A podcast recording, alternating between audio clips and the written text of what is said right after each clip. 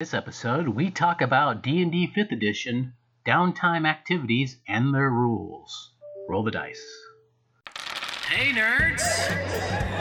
It's Geeks of Cascadia. Geeks of Cascadia.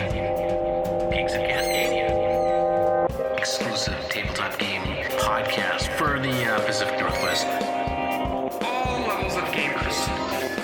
Analog gaming. Tabletop news.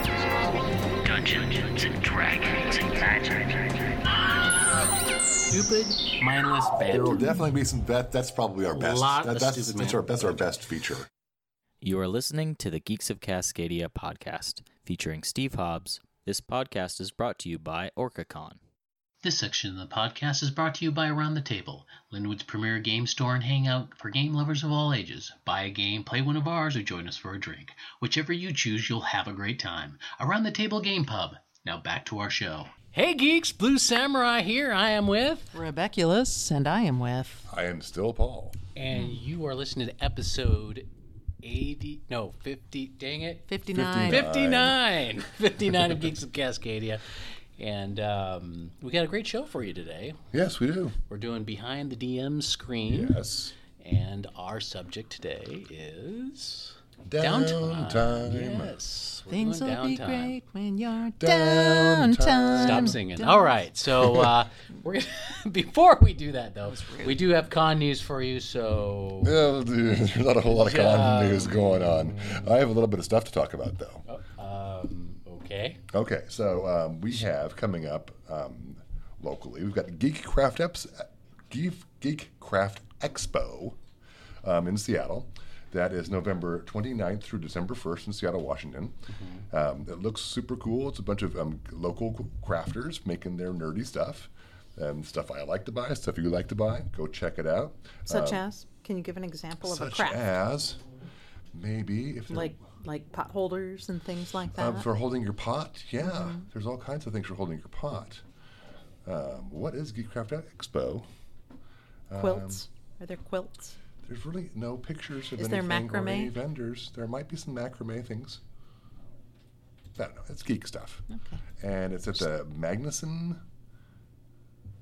You sound Center. unsure. I'm glad I changed my pages. I'm sorry. I'm not very prepared today. Wow. Usually you are. I'm usually super prepared. I know this is kind of weird. Anyway, go to geekcraftexpo.com and click on the Seattle link, and it will show you where to go. Then that is November 29th through Hey, December 1st. Whoa. That's where I'm from. Twin Cities. Twin Cities. Yeah. Are you really? That's really yes, I am. That's fantastic. Minneapolis, yo. Does that mean you have a twin? Uh, God, I hope not. That'd be bad Yeah, for that'd the be bad. environment and everybody.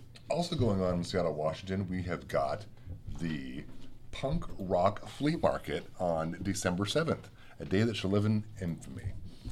That is at um, Kings Hall. It looks like it's North Seattle. It's 29, 29, 27th Avenue South, N- Seattle, Washington. And it's a bunch of cool punk rock stuff, and it's a flea market, so people bring stuff out and um, sell it. So it's one day. It's Do you have to bring punk rock stuff out? well, I think that they encourage you to um, have punk rock stuff, and it goes from noon till 10 p.m. It's underneath the Baker Light Rail Station, Mountain Baker Light Rail Station. Hmm, that should be nice. Oh, it's, it's one dollar at the door. a dollar. It's a dollar, Forget yeah. it. That's Jeez, not where very am I going to get a dollar? I'm just going to give them a fake dollar. And the next thing, believe it or not, going on on our calendar is OrcaCon. Orcacon. Orcacon. OrcaCon. That's our Do you like OrcaCon? Um, OrcaCon is a place where you go to play games with your friends. It's super fun. Everyone's totally cool and nice. and there's orcas. Uh, not There are really. no There's orcas. Dorcas. But uh, there, we had uh, 1,200 people, I think, last time. No, we had we're like ex- 1,400 So people we're last expecting time. more, and We're uh, expecting to sell out. We've got a lot of panels. We've got a lot of panels, Oh, and that is uh, January 10th through 12th in Bellevue, Washington. We have a Catan tournament. Um, Or is it Catan? eh, I don't know. Or is it Catton? Well, if you know the answer, Yeah, write email us. us at Geek- geeksofcascadia at at gmail.com or tweet at us, uh, love or hate, either way. Um, Don't and tweet also hate. No. at Geeks, Geeks of Cascadia. or visit our Facebook page at Geeks of Cascadia. yeah, so you go ahead and like and share stuff if you want. That or would be text totally or email still Paul personally. He'll answer all Yes, yes. questions. And yeah, phone number of is? course. Yes. You don't even know my phone number. I don't know your phone number. Right? You never actually. call me. You never Just put call it me. right across here when you. I will. I'll just put it right. Put your phone number right there. And make sure you rate Yes. us on iTunes or Google Play or wherever you get your Facebook, podcasts. please. Um, especially helps a you lot. from whatever. Do you know how to pronounce that from Wisconsin? That's listening to us. Oh, Isn't that your neck of the woods? Ok- yeah, it is. Oconomowoc? Oconomowoc. Oconomowoc. Yes, She- you. she, she only speaks Minnesota. Oh, okay. Yeah, sure. You betcha. anyway, sorry, Paul. Go ahead. Didn't mean to interrupt. And that's what I got. All right. Go, go, go up to OrcaCon, orcacon.org. We're going to put that right here. Get our, get your room. We still got rooms at the room rate, which is great. yes. And uh, I hear we're going to tease very soon our um, that 2020 T-shirt Oh, from our okay. artist um, um, Pop Muertes. Follow um, at Pop Muertes on uh, Instagram. Okay. Nice. Nice. You're And gonna Facebook. tease a T-shirt. How do you Yes. tease a T-shirt? We're going to show you what it looks like, so you get excited for it. Mm-hmm. Oh. Thank you for explaining that to me. I probably could have figured it out myself, but you know.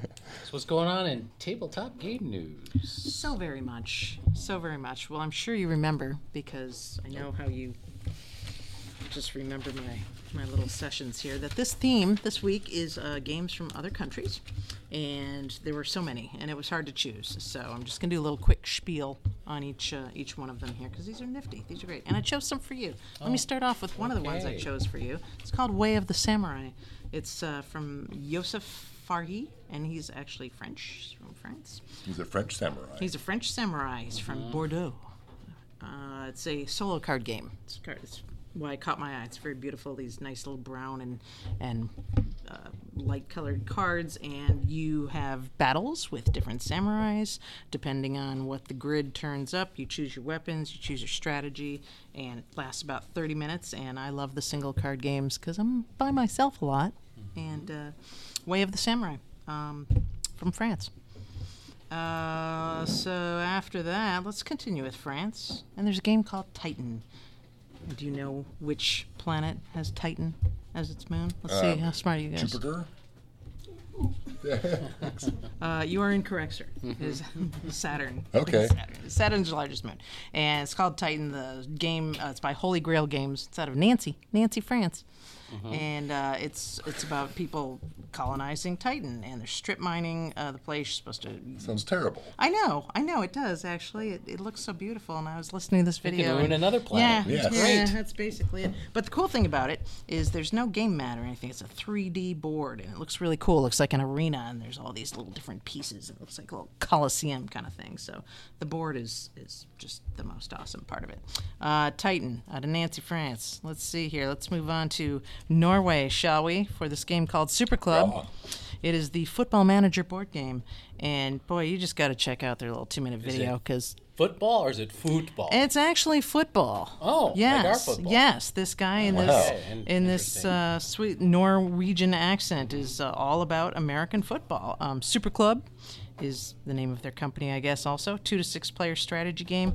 There's a lot of pieces. There's a lot of parts. It's it's. But if you're into football, I, I kind of started to glaze over halfway through the video because there's just football. Some people really football, like foot- a lot of Some people are gonna love this Yes, game. I didn't really mean like to make it uh, put a negative spin on that. Some people really are going to love it. Uh, so that's out of uh, Haugesund, Norway. Sure, I, sorry, Norway. I'm Sure, that's 100% correct. Yeah, yeah. So right next to Norway is Canada, right? They're Yes, yeah, they're both, uh, both the right. same latitude. our little neighbor to the north. Uh, there's a couple games that caught my eye. This one, okay, everyone knows mahjong, right? Uh-huh, Your parents, your grandparents played mahjong. You should know, right? wow. Again.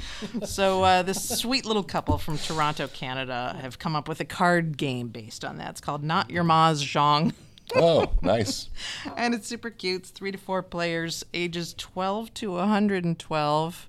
So if you're 113, You really forget it. You can't do No. it.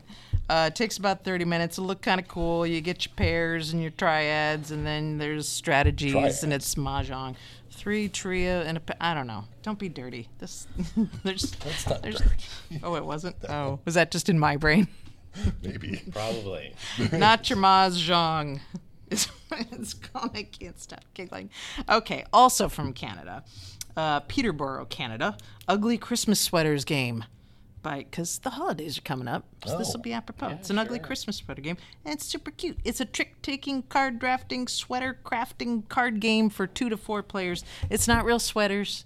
You're not going to get a real sweater out of it, just in case. I know. I was all excited, but um, but you do make sweaters out of your little Sounds like a cards good and. thing to play at a white elephant party or. Or At, bring It us a gift to certainly whatever does, party. There you go. It's called Ugly Christmas Sweaters. Check it out. Uh, let's see what country. Give me a country. Give me another one. Um, Denmark. Macedonia, you say? Yes. Also, Been uh, there. Also, for, have you? Yes. Have you? Well, they must have seen you because this game is Lots of called there. Small Yeah. Samurai Empires, and it's out of. Okay, if you've been there, how do you pronounce s- scope? Scope. Skopje. Skopje. Really? You just making that up? No, we. No, he knows. Flew in there. Oh, yeah. cool. well, anyway, uh, named after our own Blue Samurai, this game is called Small Samurai Empires. Wow. the empires that are small. They remember him from when he was there.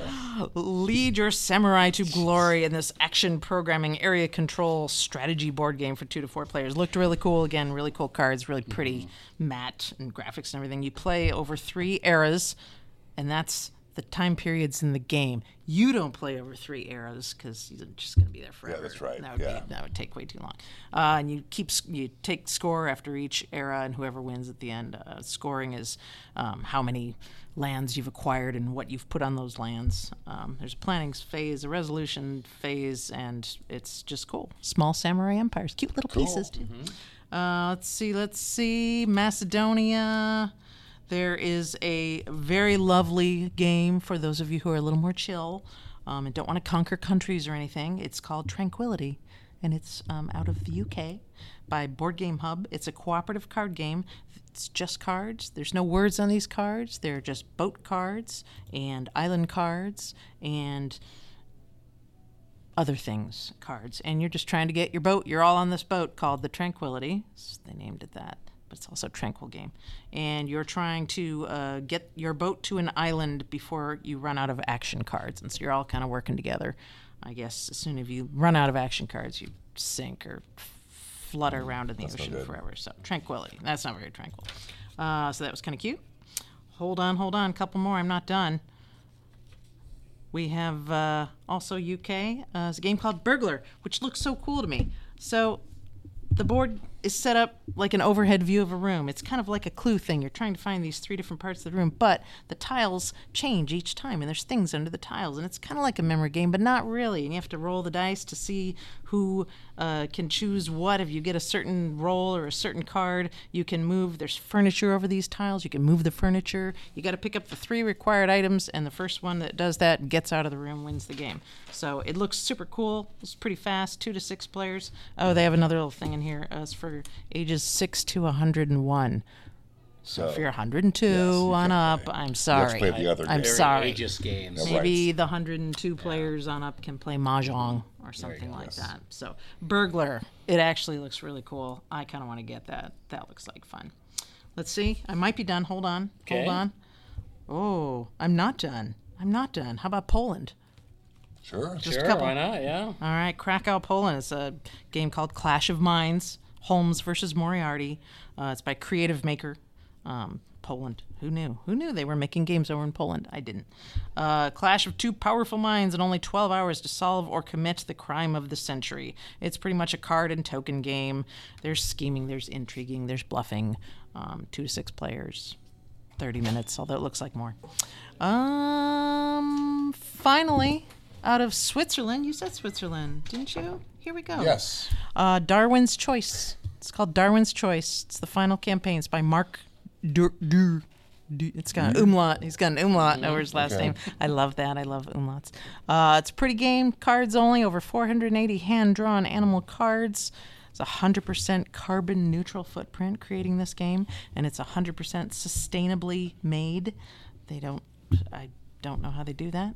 Uh, recycled cardboard for their boxes, etc. They already have an expansion pack with more beautiful Like an hand old game painted of cards. life, and they, they they changed. They might have done that. I mean, why not? And uh, Darwin's Choice from Switzerland. Um, it was a long video, but um, you know, I'm sure it's some survival of the fittest type of situation.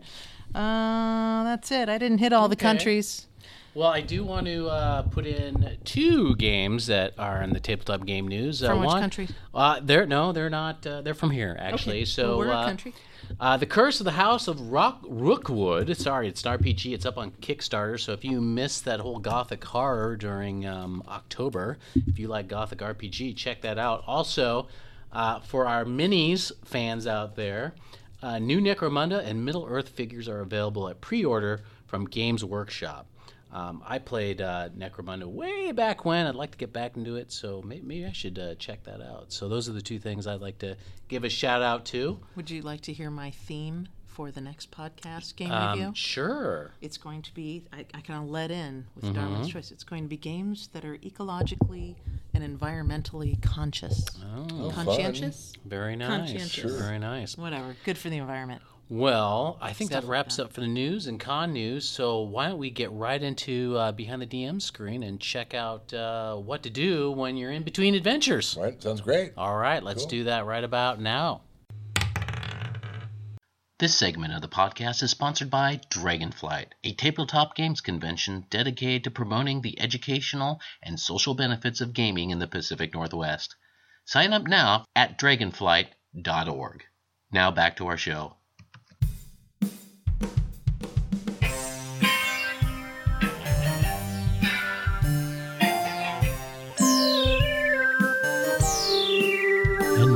Geeks of Cascadia presents Behind the DM Screen. Hey, geeks, Blue Samurai here. You are at the segment called Behind the DM Screen, and I am with. I'm Rebeculus. I'm Steve. I'm still Paul. And as you know, we've got our our guest host here, Steve Morawick. Thank you, Steve, for showing up again. I really Yeah. appreciate that. You're kind of our resident D and D expert on this. It's true, you are. You are. Uh, today we're going to talk about downtime, um, and just really briefly, uh, downtime is basically kind of what you do in between adventures. Um, actually, downtime has been around for actually the first edition D and D, but back then really there was really no official rules. It was kind of like, hey Steve, uh, you know I, li- I I'm a 12th level fighter and I've got a million gold pieces. Uh, I like to build a castle, and then I'd work with Steve, and he. The, the DMG had rules or had costs for all the bits of the castle. right. You did also have training time in the old Mm-hmm, days, although that got uh, ignored a lot. It where you would by level, and I think there was you'd get a rating for how well you role played, and there was some formula like Arcane Editions had, and it determined you might have rolled a d4, I think, in there too, and and that determined how many weeks you would have to train with somebody to to gain that level. A lot of it was just kind of just talking to the DM back in the day. Really not any formal rules. There was a little bit, but uh, now it's kind of really kind of spelled out for you with fifth edition. Um, I kind of like the fifth edition rules on, on downtime, um, but basically, uh, let's just get down into it. Uh, the fact that downtime really consists of three things. One is there's going to be a lifestyle cost and expenses. Any type of downtime that you do, you know, maybe it's training, maybe it's gaining a skill, which is basically the same thing, running a business, um, et cetera, et cetera. Um, the other thing is what the actual activity is, uh, where you're going to gain from them. Let's say you want to make a magic item. Well, obviously, you the end result is some kind of a magic item. And then lastly is the story and role, role play behind it. Did you fail in your um, your quest to create a magical item? Did you gain a rival, a complication? And what does that mean for your character? So really, those are the three elements of what it takes for uh, downtime. Um, and it's really again spelled out in the rules that you have. And um, but we'll go into that a little bit later. Um, Steve, you want to talk a little bit about uh, maybe into the um, lifestyle costs and expenses that go in go into this? Sure, why don't I? Okay.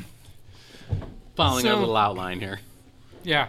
Uh, so your life uh, lifestyle expenses are basically, you know, your character might be, you know, noble, could be a pauper, could be middle class, whatever, depending on a lot of this will come out of the background too. I mean, if you're an urchin, you're probably lower, but it's just a, a cost per day to live.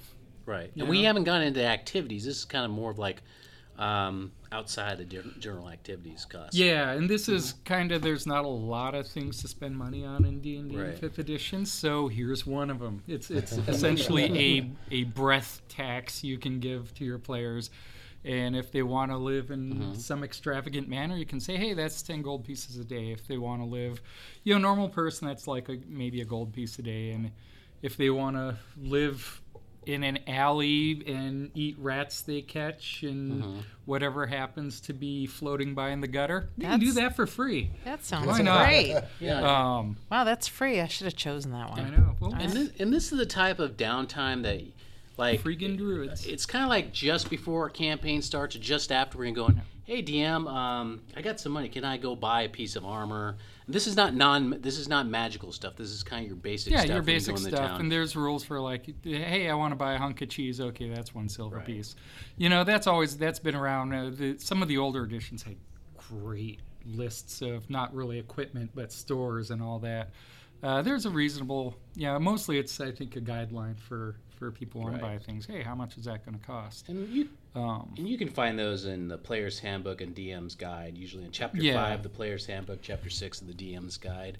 Yeah, uh, pretty much anything between a hunk of cheese or uh, you know fortress.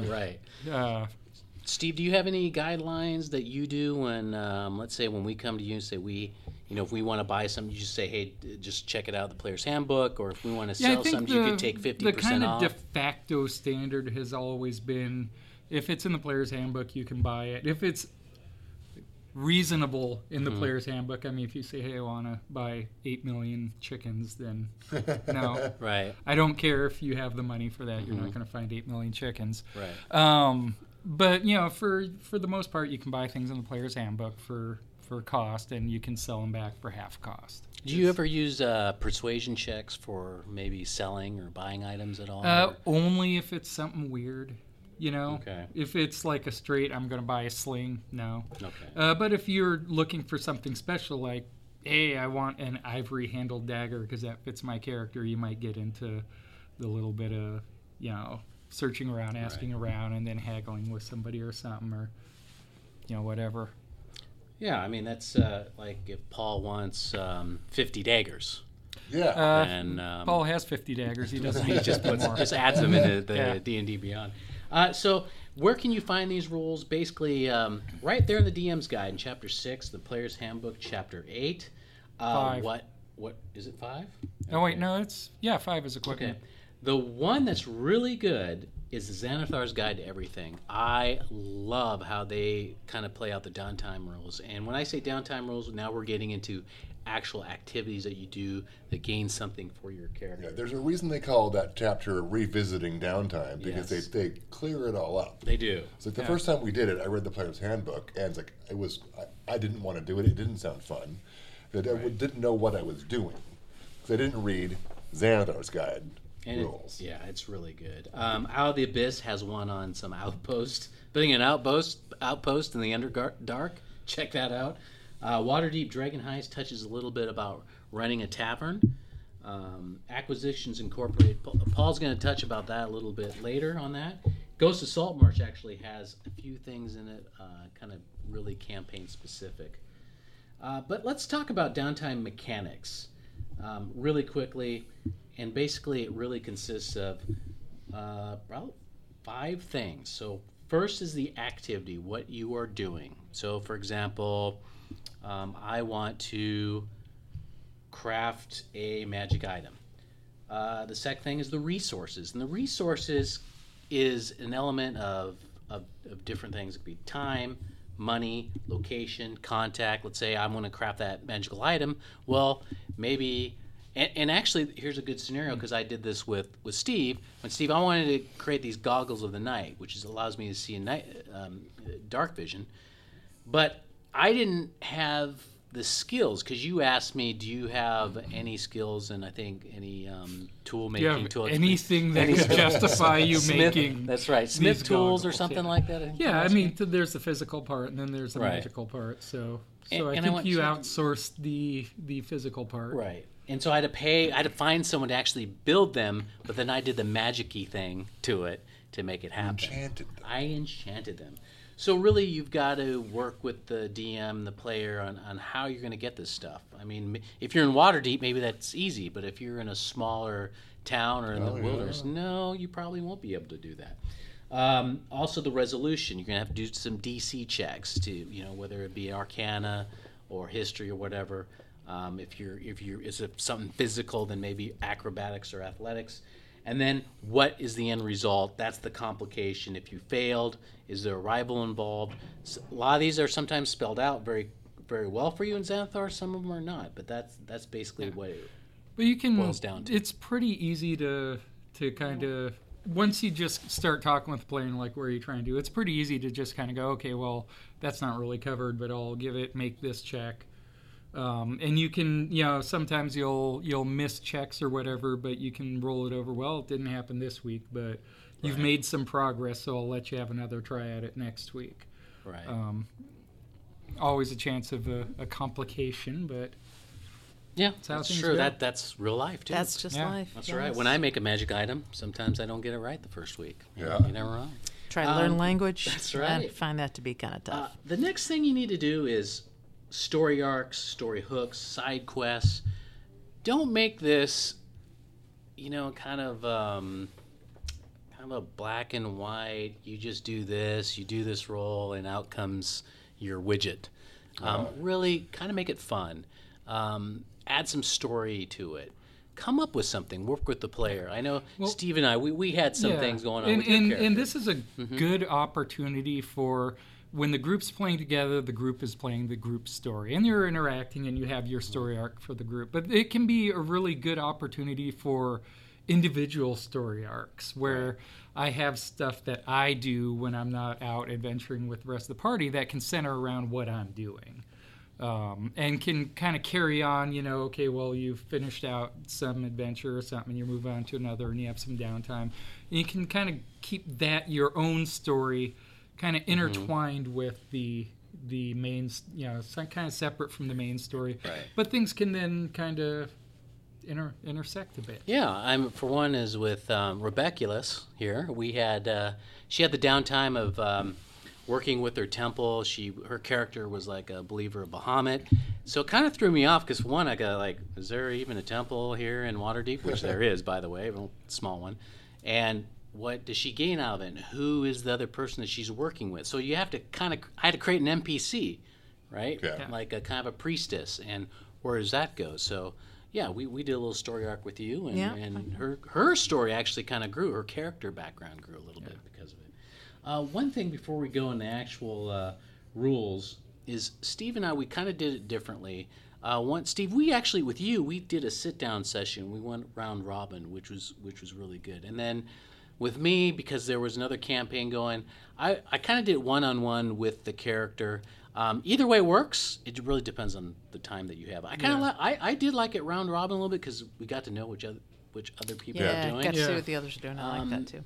the the way I did it, it allowed me to kind of do a lot of writing. I, I do like to Yeah. write a lot and expand and do storytelling. What? Yeah, I know, crazy. No. Uh, so it allowed me to do that. So really, either way, it, it, it works. Um, Yeah. Uh, Steve is just really good being on his toes. He's been a DM for a long time, so you can I you can do that. Just He was make born a things up DM. as I That's go right, he's along. born a DM, that's right. Yeah. Umbilical Um, cord in the DM's handbook, right there. Okay, um, so let's But yeah, go. oh, it, but Okay, go ahead. and, and one more little point I was going to throw onto that. Sure. Um, when I talk about things intersecting, you know, you you mentioned oh made up NPC for this. You're going to probably end up making NPCs for a lot of this stuff. Right. A lot of these things will will inter you know you'll need other characters, especially when you're carousing, which is really making contacts. And so you're gonna you're gonna learn know all these people that your character knows that the others Right. don't. So in a situation when at the game table when the whole whole party's playing, instead of going, "Hey, do I know anybody who does this that I can lean on?" and DM saying, "Oh, okay, yeah, make a roll. Uh, yeah, you know somebody." You know, DM can put you in a situation and and you everybody's like, "Oh, we need somebody who can do this," and one of the players sitting there can go, "Hey, I know a guy." Right. You know, Right, They- and right. and be the one instead of the DM saying you know a guy, be the one to bring up, "Hey, I know a guy who can who can do this for us." We had a really good example um, when you, your character went carousing, gained a contact, and because you gained a contact that worked at the Blackstaff Academy, you were able to get a job, and that transitioned to another work, uh, downtime activity, just work, Yeah. and you were getting money. And as I don't know why I would ever spend, you know, my D and D time working, right, right. but apparently I did. Well, and and for um, you know, if you really, really play by the rules in terms of like if you're a wizard and you guys. You got to scribe scrolls. You're always spending a lot of money, and so you always got to find money. It's the wizard who has the lowest hit points and the least amount of gold, and so they're always struggling. Um, so let's go into the actual downtime examples that are set in the rules, and then maybe we'll go into some homebrew stuff. Um, so really quickly, we'll talk about you know if you follow the the how a downtime mechanics work. You know, quick the activity, the resources, the resolution, maybe the complications, and and maybe if you have any personal experiences to any of this. So Steve, we'll kick it off with you. Build a stronghold. Those are for your high level characters. Though. Yes, that is. Uh, and really, building a stronghold's pretty simple. You you gain a lot of money, and then you say, "I want to build a stronghold." Now, part of it, I don't think it really goes too much into detail, uh, but you know, it, it gives you a few guidelines on. Well, first off, you're gonna have to somewhere you you can build your stronghold. I was gonna stronghold. say, is Right. that assuming So you have land, or do you have The- yes, buy there's- the the other thing too, right? there's not really rules for that, but there's you know, um, it talks about being able to to buy deeds or you can inherit them. It's pretty pretty sparse, uh, but generally when you're playing, you know, you're gonna know the situation you're in. If you guys are all still kind of if you're murder hobos and Right. you have to run from the law every time you see it, uh, you're probably not going to be able to get that deed for land. But if you've done good deeds for a certain kingdom or things like that, you know, by the time you're really powerful enough to, to build a stronghold or something, you probably know who's going you're going to be contacting to Right. be able to get rights to the And land. there's also rules in there about it doesn't have to be a stronghold. It could be maybe you want to Yeah, it can be a, a- temple, yeah, an temple, abbey, yeah. you know, an estate, all these things. But it's, it's essentially the same same thing. You're Right. building building a thing, and you gotta somebody has to give you the rights, or you have to have rights to a place that can build it. Uh, it. They give you, you know, this should cost about X amount of money, take about X amount of time to build. and and it, that one's in the DM's guide, so it's not. Uh, there's not a lot to it. It's basically you have the money, the time, you kind of build something. Not a lot, not a lot of die rolls involved with that. How about buying a magic item, Steve? You, there, that's in the Xanathar's guide to everything. Yeah, uh, the way it goes in there is essentially you can you can put forth money into trying to track down magic items to buy. Um, you make like a, a persuasion check, and and it's got rules for that. And then you're gonna like roll, essentially, kind of d four time d four times on a magic item table. Higher the better for your roll and then randomly it'll determine by by rarity how much does this cost. Right. Does it Uh, have to be like a magic item? Excuse me, that like your character would be able to use? In- like I wouldn't want to. Like what spell we've done, or what we were what I mean? doing essentially is people going, "Hey, I'm going to put my yeah," and we're in Waterdeep, so you could feasibly do this, and you know a guy who Right. who knows people. Yeah. Uh, so just kind of putting out feelers for, "Hey, what do you have that I could buy?" And so then Right. Yeah. Um, like like uh, I, I rolled something Yeah. that, that uh, Ranger could use, or Right. right.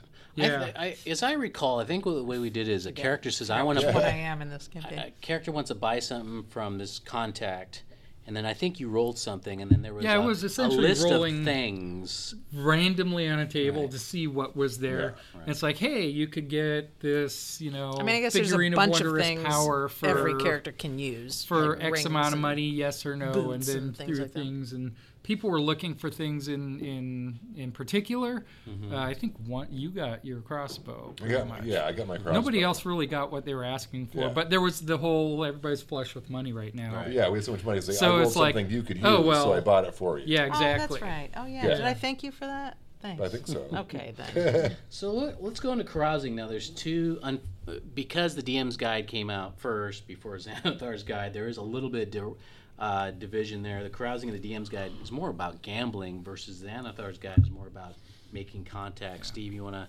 I thought Go ahead and go carousing into was womanizing.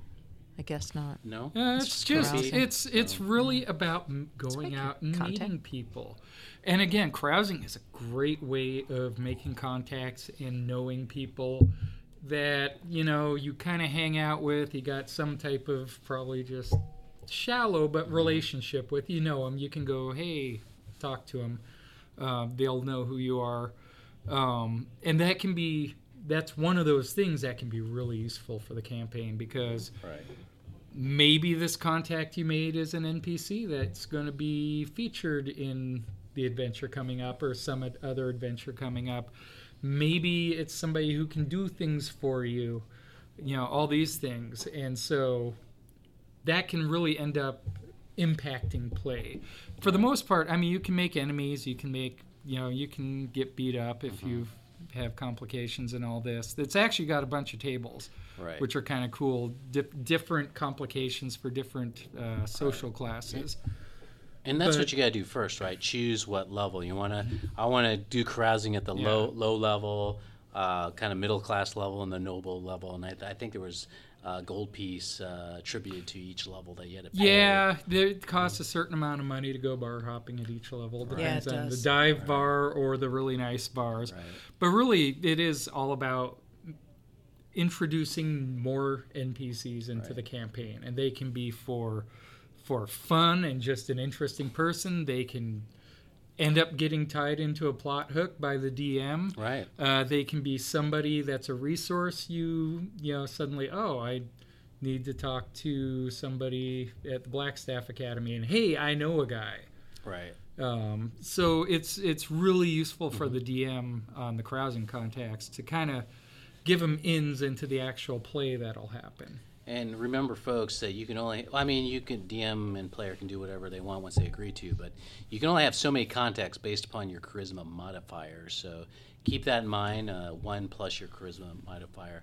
Um, but, I mean, that kind of makes sense, right? If you're, if you're not persuasive, you're not Yeah, a good person. makes why, perfect sense. Why would I hang out with you, right? So I have three of my friends right here. So I 200 have a bucks plus at the three bar charisma buying you mod- That's why. That's See, right. The first time we did it for your campaign, I misunderstood what carousing was. That's actually what I wanted to Thought do. it was womanizing. Yeah, I thought it was womanizing. right. and so It is not. And so I kind of made up a thing and didn't Although it help me can make be. it up.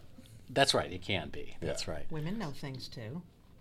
Yes. You know, it's not just I know is. Steve's guy. character had an incident. Um, yes. Uh, so, I made a hostile contact. That's right. so going into the next uh, uh, things that I, I got on my list here is crafting non-magical items. Again, that is in the well, I guess I haven't said it before, but it's in the player's handbook, and that is pretty straightforward. You spend, and these are non-magical items. Uh, you spend a bunch of money um, on on a particular item. I think it's about fifty percent of the actual um, what's actually cost because I think plate armor is about fifteen hundred. That's the market value, and it would take about according to the rules maybe half of that, so seven hundred and fifty, um, and then poof, you get the magical item. So it's pretty simple, Non-magical provided you item. have not sorry non-magical item, provided you have the skills. Yeah. So just because you know you a great person got the money, no, you got to have proficiency in smith tools. Now, Now, I if you roll just exactly what you needed, Mm-hmm. the DM is entirely in the right for people to comment on your kind of cheap-looking armor you made yourself. Right. But well, what it's I, worth it to save 750 gold, I'm well, sure. What I did was we have a we have a player, a friend of ours, uh, Bill, who, who's in there, and he actually did this. He wanted to build something, but what I did is I actually made him roll. Um, so it's kind of homebrewed, you know, kind of the easy DC level roll rolled uh, because he had proficiency in smith tools, but I felt he still had to uh, roll on that. Um, crafting a magical item is a little different, and I and that's really spelled out. I would ask people to look at the on Xanathar's Guide to Everything on crafting magical items because it's really broken down to um, the simple magical items you can do relatively is like potions and scrolls. Those are really easy. It takes a amount of time. Um, basically, they're done. I mean, there, there's nothing, not much to that. You'll you will have to pay a cost. The actual magical item, let's say a sword, a piece of armor, uh, equipment, That takes a little bit more. Yes. Um, depending on the level. If it's a common item or uncommon item, maybe your DM will get away with, hey, you know what? You don't have to get, you know, a fire elementals, you know, to put in this sword because you you just got something simple. You know, I'll let you cast um, a simple spell on a very expensive piece of artwork, then you get the magical item.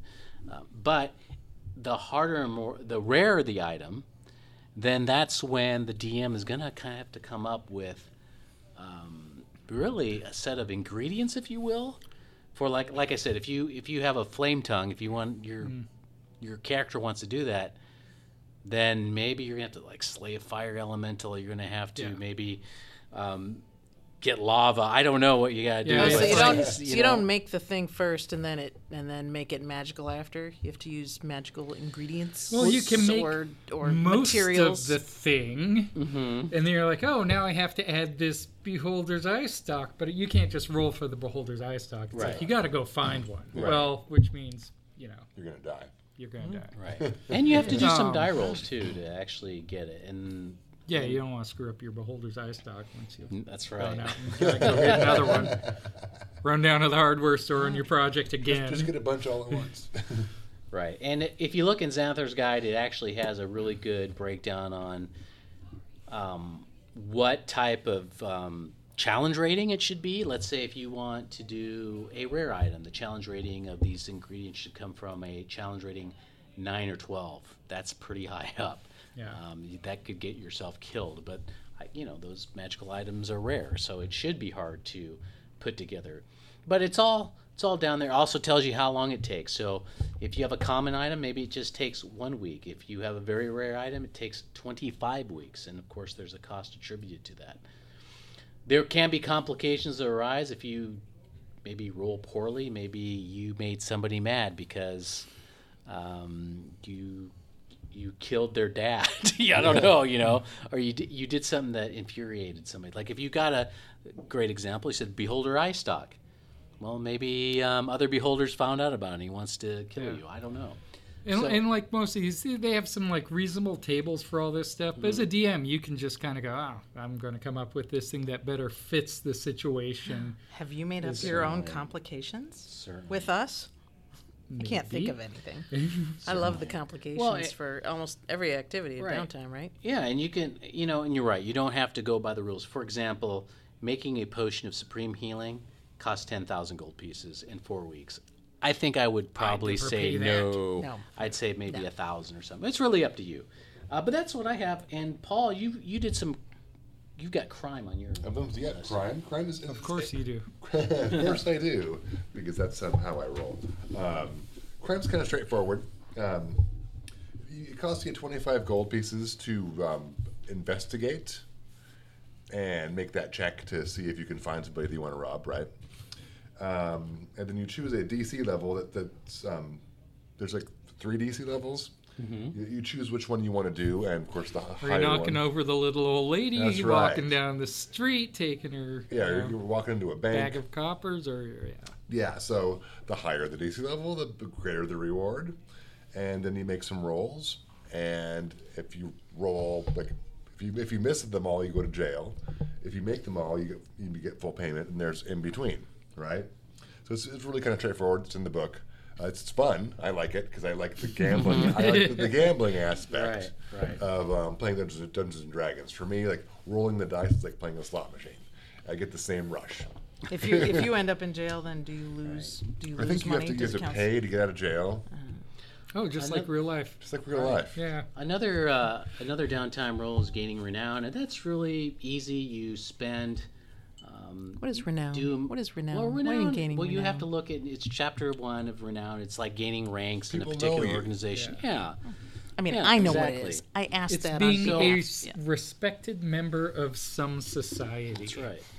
Or maybe and it's how gaining can that a rank. and how can that benefit you in the future? Well, you can let's say if you're you have a lot of renown in the Lord's Alliance, maybe that helps you when you visit another person who's part of the Lord's Alliance, or you need some help if you're uh, with the Harpers. I think you're with the Harpers, right? No, sir. No. Oh, I'm sorry. Emerald Oops. Emerald Enclave, Emerald my friend. So you can get help from them.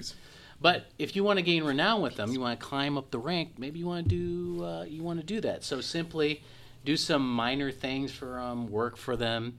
Maybe you want to intern for um, a Harper uh, boss. I don't know. It's really up to your DM. But it's in the rules here. You know, for every ten activities, you gain a renown by one. So that's one way of doing it.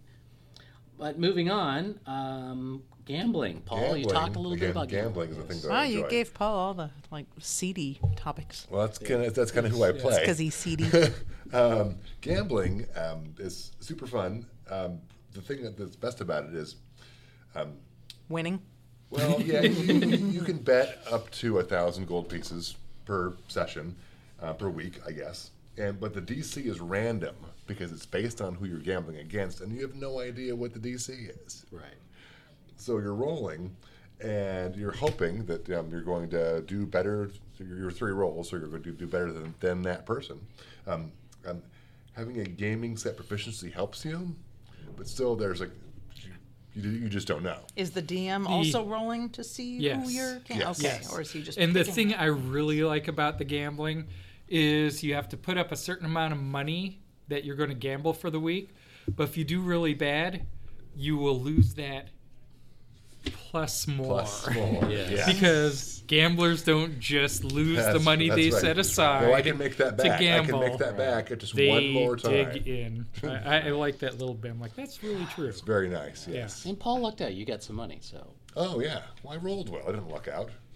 That's right. It's right. a skill. It's Rolling skill. is a skill. That's right. Is that why you practice before you? Yes, that's what I, that's what I do. Uh, I should practice. So Rebecca, you did some sacred rites. Um, We did that. We Yeah. did that. Yes. Um. So, you know, if your character's kind of pious or Mm-hmm. leaning towards the religious uh, affiliation, they can uh, you can take part in some sacred rites in a temple or, or what have you. They're affiliated with your his or her god or goddess. Um, if you're a priest, you can actually lead these rites. If you're a layperson, you can uh, assist the priest with the rites, or you can offer sacrifices uh, in a temple. Oh, what kind of sacrifices? I- Human sacrifices? Sure. I mean, you know, if that's what your God wants. sacrifices. Absolutely. Um, between these rites, you know, spend your time in prayer and meditation and whatnot. Uh, so if you do this for, I- I guess, at least 10 days of doing this, gains you an inspiration at the start of each day for the next 2d6 days. yes. So Now- that's pretty cool. It is pretty cool, and and just keep note that this is um, kind of split in two areas because there's religious. Well, we'll go into that one. There's actually religious services and the one uh, performing sacred rites, and Re- um, Rebeculus actually did both of those things and gained a little bit of inspiration. Um, you got to be careful because inspiration can be pretty powerful. Um, but on this one, I believe I had I had you roll on your religion in order to, to actually make it. So I didn't just give it to you, but you can do that if you wish. I feel like I feel like my sacred rites. I feel like they just had me cleaning the temple. I feel like Maybe that's what I was been- doing. Didn't you Yeah, meditate yeah, okay. I was meditating. Could have too, been but- performing secular services, maybe, and What kind of services? secular, Okay. Well, the other being the Peace Corps. the other thing you did was uh, do some pit fighting too, right? Oh boy. Yeah. Oh, You know, great. okay, so Miraculous. I partly choose Fighting. that And that's because that's what I'm I'm more comfortable with. My characters usually fighters or barbarians, and so I was trying to kind of be in line with what my fighter might do. So pit fighting, plus it's just cool. So, uh, so you know that can be boxing, wrestling, or other non-lethal forms of combat in an organized setting with predetermined matches. But there is a, a way you could have lethal, like battles to the death, Oh, right? that's that's in there. Okay, uh, DM could introduce that, I guess, with whatever You have to wrestle standard this alligator combat rules. wrestling a bear, a shark. wrestling a bear. Uh, this requires one work week, and uh, and you have to make a series of checks and rolls with a random DC based on who your opponent is, similar to gambling. Um, and you don't know who your opponent's going to be. So, a strength roll, a dex roll, and a special uh, con con check with a bonus. I was confused with a bonus that equals a roll of the character's largest hit die. I guess that's not that confusing. Um, so you can replace one of these checks. You can replace one of these checks with an attack roll, which I did not know actually. Did I know that? Did you tell me that? You actually did Well, do that. did I do it? Yeah. Oh, did I? Did you know Did you you did it? it? You want Probably not. You went a He's little just- over half. this was after your campaign, and he's just frantically coming in here making us roll. So I was rolling under duress. That's why I lost a lot of my matches. Well, and Paul rolls also rolling- higher rolling than you. against me. That's right. You're rolling against us. That's. Uh, so let's see. DC for each of these Mm-hmm. checks is five plus 2d10, or you can generate a separate DC for each one. I don't really. So there's complications, which is awesome. And uh, you have to deal with your opponents. You have to deal with the people betting on you. You have to deal with the match promoters and all You have these to deal with being accused of cheating in a match Yeah. that was fixed. Yes. And Yeah. having Yep, that is one of them. being a persona non grata in the pit fighting world. that's true. And then of course there's there's different complications, you know, just like these other things. And you so. do roll for your money, right? How much, depending on the result, if you win. I yes. think there was. Yes, and like if you're 'Cause you're successful with one role, you may you know, sometimes I got half my money, sometimes I broke even. I feel like I lost Hmm. a lot. So Well, how about um, what's your next one? I think you've got practicing a profession. That's Oh, kind that's of a weird too. one in the player's handbook. that was kind of weird and I think I, I did that. I don't know if that counts when I was like a bouncer. Or. I don't know if, I don't know if that's practicing my profession. But I just, again, Mm-hmm. keeping in alignment with my character, I just kind of wanted to work between adventures and sock away the money. Um, so if you do that, you can, uh, depending on, on what you do, you can maintain a modest lifestyle or comfortable lifestyle or a wealthy wi- lifestyle. Um, and it and you avoid paying the gold piece per week if you're working. Right. As a DM, I think I would wrap that up with work, maybe, perhaps. There's a work downtime rules, and I would count that as that. Maybe I would say that maybe when you're practicing your profession, you get to roll with advantage because you're doing something that you know. Well, and then if you're a member of one of the, the temples or thieves guilds or whatever, you can, uh, I guess, you can get a little more gainful employment, Right. and that affords you the comfortable lifestyle. Or if you have a skill, performance skill Mm-hmm. or something, then apparently you can support a wealthy lifestyle with that. So that's that's a good way to go. Now, in D and D, you always get hurt, Hmm. get damaged by people, um, and by creatures. So, Paul, what about recuperating? Well, let's talk about recuperating and relaxation at the same time. All right. Because they're they are so very similar. Um, you're basically kind of just kind of laying around for a week or so, um, a ten day, let's say, uh, but um, you get it with recuperating and relaxation. You get an advantage on saving throws to recover from um, long term diseases or poisons, and that's the main thing. Is like if you have a long term disease or a poison, you probably want to consider doing one of these things because you'll get advantage on saving throws. Right. And that's really all you're doing. Um, and for relaxation, it's a, it's it will also help you end an effect that stops you from, from regaining hit points. Yeah, I haven't. I really have not seen this one used at all. It Um, it doesn't sound very fun. no. But if you all are in that condition where you have a, a disease, yeah, it's probably something you want to do. that's true. That's true. Um, so you touched on those two. Uh, now we're back to religious service, which is a little different from. Hmm. It's a little group. different Yeah, from the sacred rites, but it's it's it's kind of similar. That's right. It's the Xanathar's Guide. Yes, you spend uh, spend time in service of temple, uh, either by attending rites or going out in the community to uh, con- convert, like the Mormons do. You know, you just go out and try and whatever convert people. religion that you want to do, we don't judge here. Well, they just came to my door the other day, so It's I thought okay. I'd bring that up. Uh, would you like me to stop talking about No, no, go ahead. Uh, so you're, there's a couple requirements. You need uh, access to or attendance at a temple um, or a place aligned with your character's beliefs. And uh, again, a work week of doing this, and, and you don't have to pay uh, the gold piece for your weekly expenses. Um, after a week, you choose to make either an intelligence check, unless that's religion, or a charisma check, and the total determines the religious service. So if you roll a 1 through 10, nothing like what you did i guess doesn't matter uh, if you roll a 10 to 20 you've earned one favor and if you roll more than 20 the, i guess that's whatever your modifiers are you earn two favors and i think I, I did that and i have a favor that i haven't used yet and a favor um, is the promise of assistance from a representative of the temple and uh, haven't, don't Or really know what that is deity. yet or your deity um, they can help you with a specific problem um, political or social problem or whatever. Uh, 50% cost reduction of spell casting if you're a cleric. Mm-hmm. I didn't know that. I'm not a cleric. So. Can that help you like with a saving throw? I don't know all that they can help you I with. think it's uh, it's probably up to your DM. So if you had a favor and you're in a tight spot and you what got hit that with a disintegration ray and you go, DM, I'd like to use this. Um, Call on my call in my favor to Bahamut or whatever Fluffy. And, and see what happens, and your DM will either say yes or no or have you roll, right? That's Probably. that's just Yeah. Mm-hmm. exactly what I wrote here. That's exactly. Uh, oh, here we go. Uh, apparently, these favors don't have to be used right away, but you can only store up to one favor plus the character's charisma modifier. Yes, that's right. that was a weird sentence. It to is me. weird. Okay.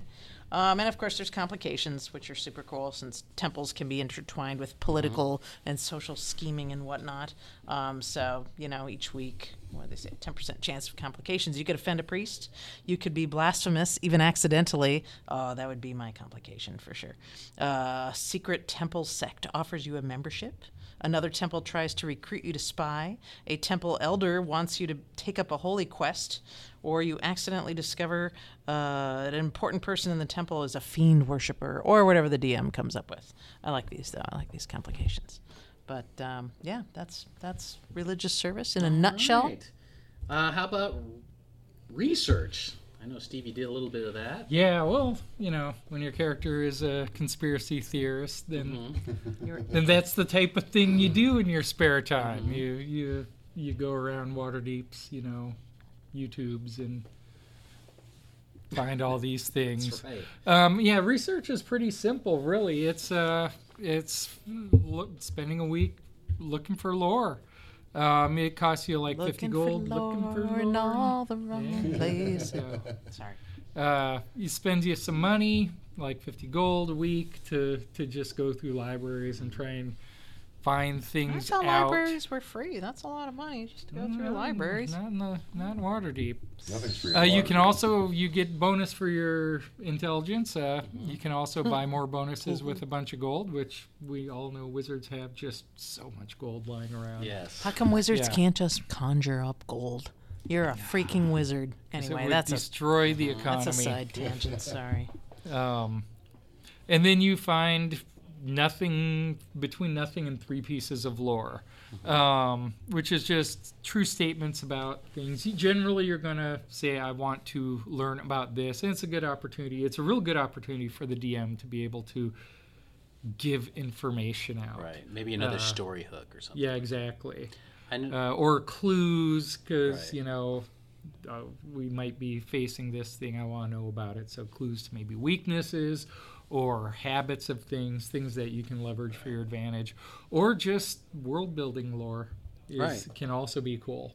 I know, Um, with, y- and with your character, you were you were doing research for because you was part of work uh, for this uh, professor at Blackstaff Academy, and that's I kind of use those tables as when you rolled, I, I would dig up something and I would write something. You're right, I put little pieces of information that would lead you to the next thing and some clues. So Yeah. yeah, Uh, things can go wrong, like anything can go wrong. Um, you can get banned from a library or or whatnot. Uh, you to that. can You spill beer on your book.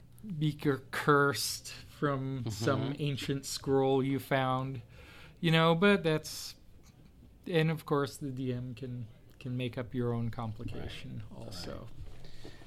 and Do you, if, do you guys like making up your own complications better?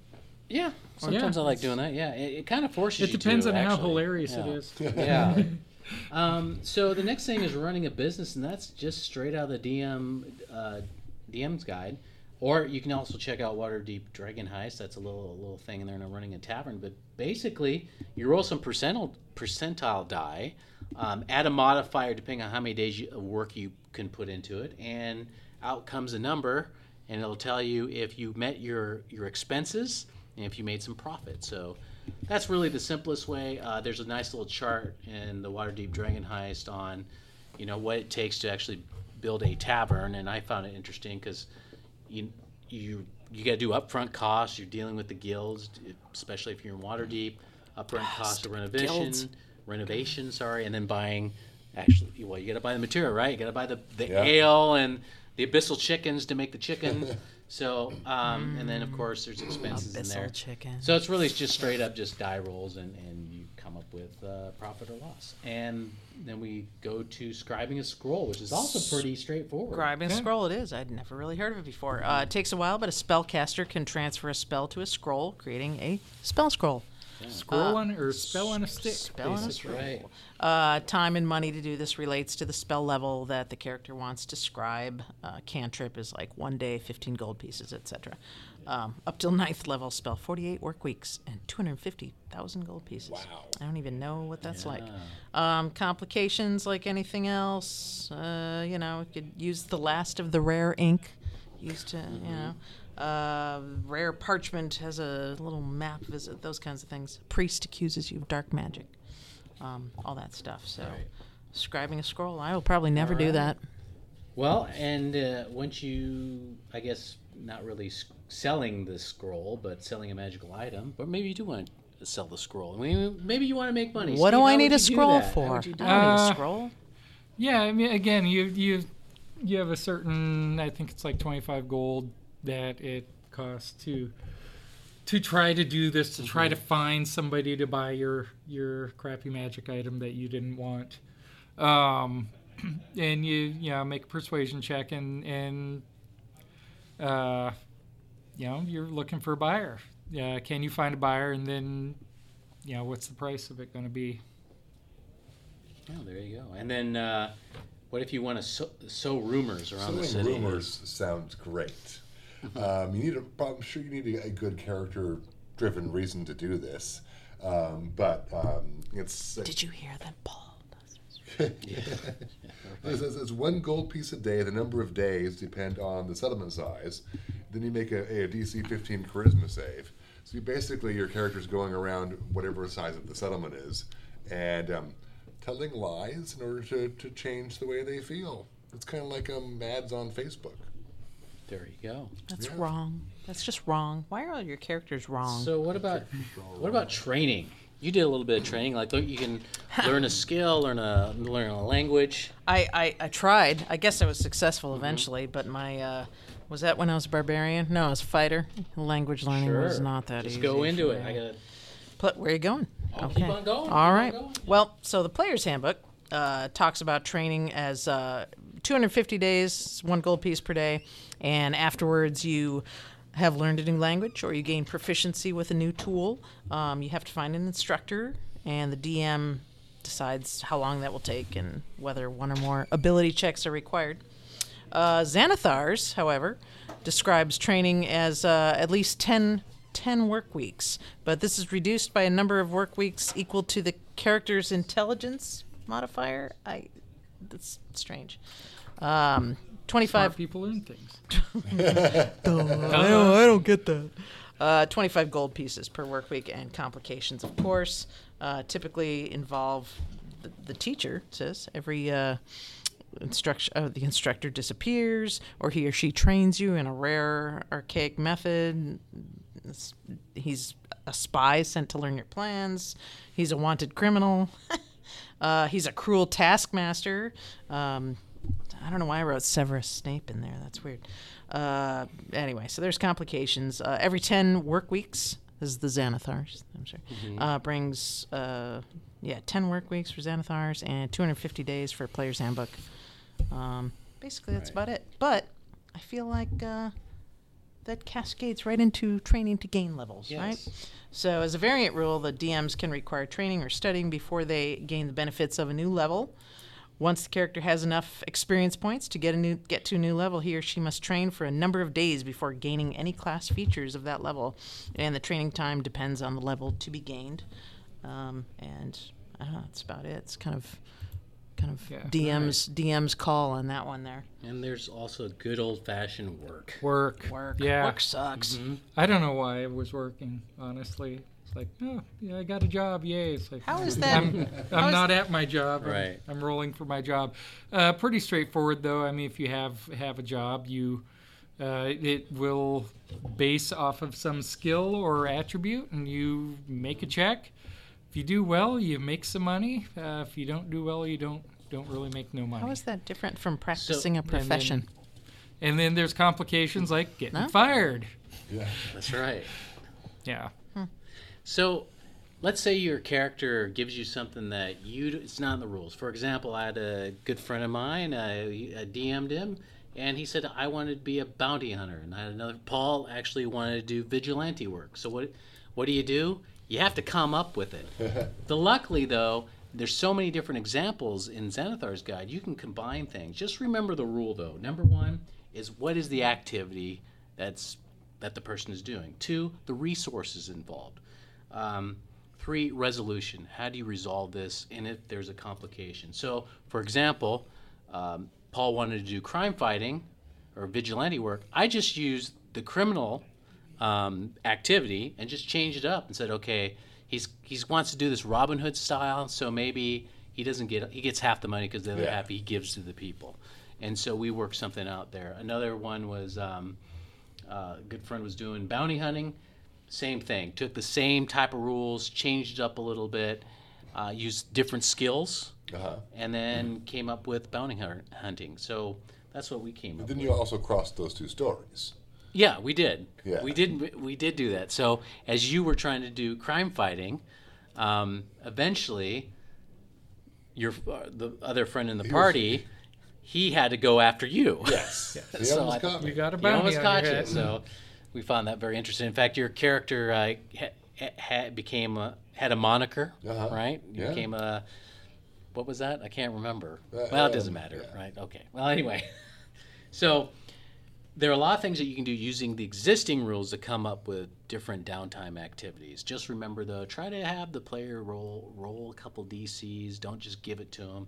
Add some story into it. So that pretty much wraps up all that. So, um, what do you guys think about the downtime? Um, do you recommend it? Do you like Oh, doing yeah. it? I love think it. It's fun. I love it. And now that I know more about it, I think I Yeah. do a little more uh, deeper. Like I said, I, I have the fighters and things, so I do the bouncing or the pit fighting or the working. But maybe, you know, the language or a tool or crafting something or I don't know. I can be smart. I can be a smart fighter. yeah, yeah. Now that I understand it, yes, Right. I enjoy it, and I know what I'm doing a little bit, and it's much fun. and I didn't realize how, how uh, useful things like carousing could be. Yeah.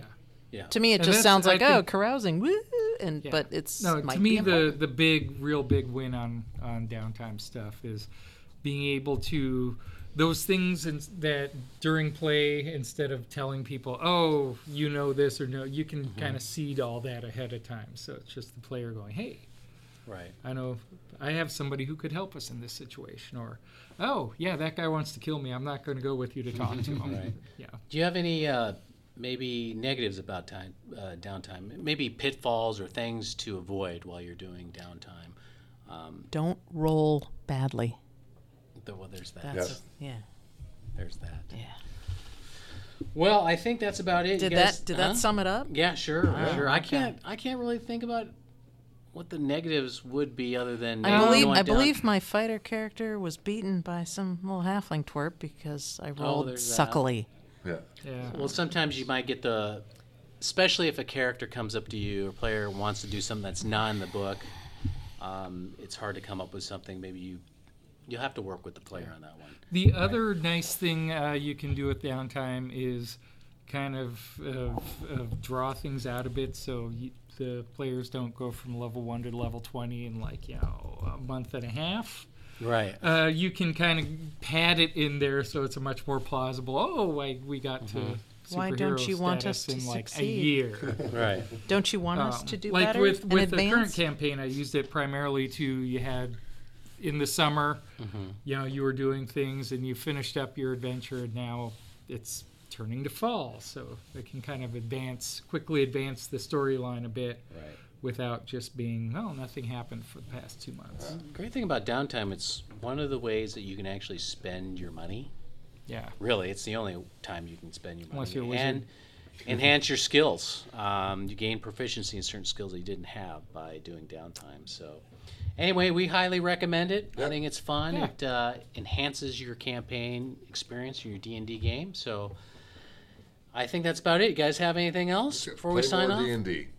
Yes, play more D and D. So with that, We'll catch you later. Things will be great.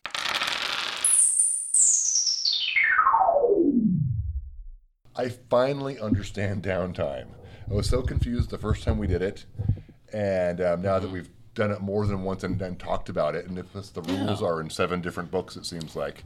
Um, It's great that we had this conversation because now we know what to do. Yeah, I think I think it's really helpful. It um, really gives growth to your character. Yeah. I concur. As a DM, it's kind of fun because you get to add things to it too. So you know, kind I'm of add. glad you thought it was fun. I, I didn't did. know if it was like a pain in the butt. No, for no, a DM. No, no, kind of cool, kind of cool. Well, um, speaking of D and D, today is D and D night, so we're going to sign off and go play some D and D. We are. Um, and thank you to Tim and Nick uh, with Around the Table for allowing us to podcast Thanks, back Tim. here in the back room. So that's where we're at. Well, with that, did you guys have anything else before we sign off? Disney Plus starts tomorrow. Yes, it does. I've already signed up. Good. Cool. You got that figured out? I haven't figured out how I'm going to play it on my big TV though. Okay. Yeah. Oh well. Well, uh, you can email me and then you can let me know. Just there you ask go. Winston. There you go. I'll ask my kids. Well, with that, embrace the nerd, and I hope you make that saving throw.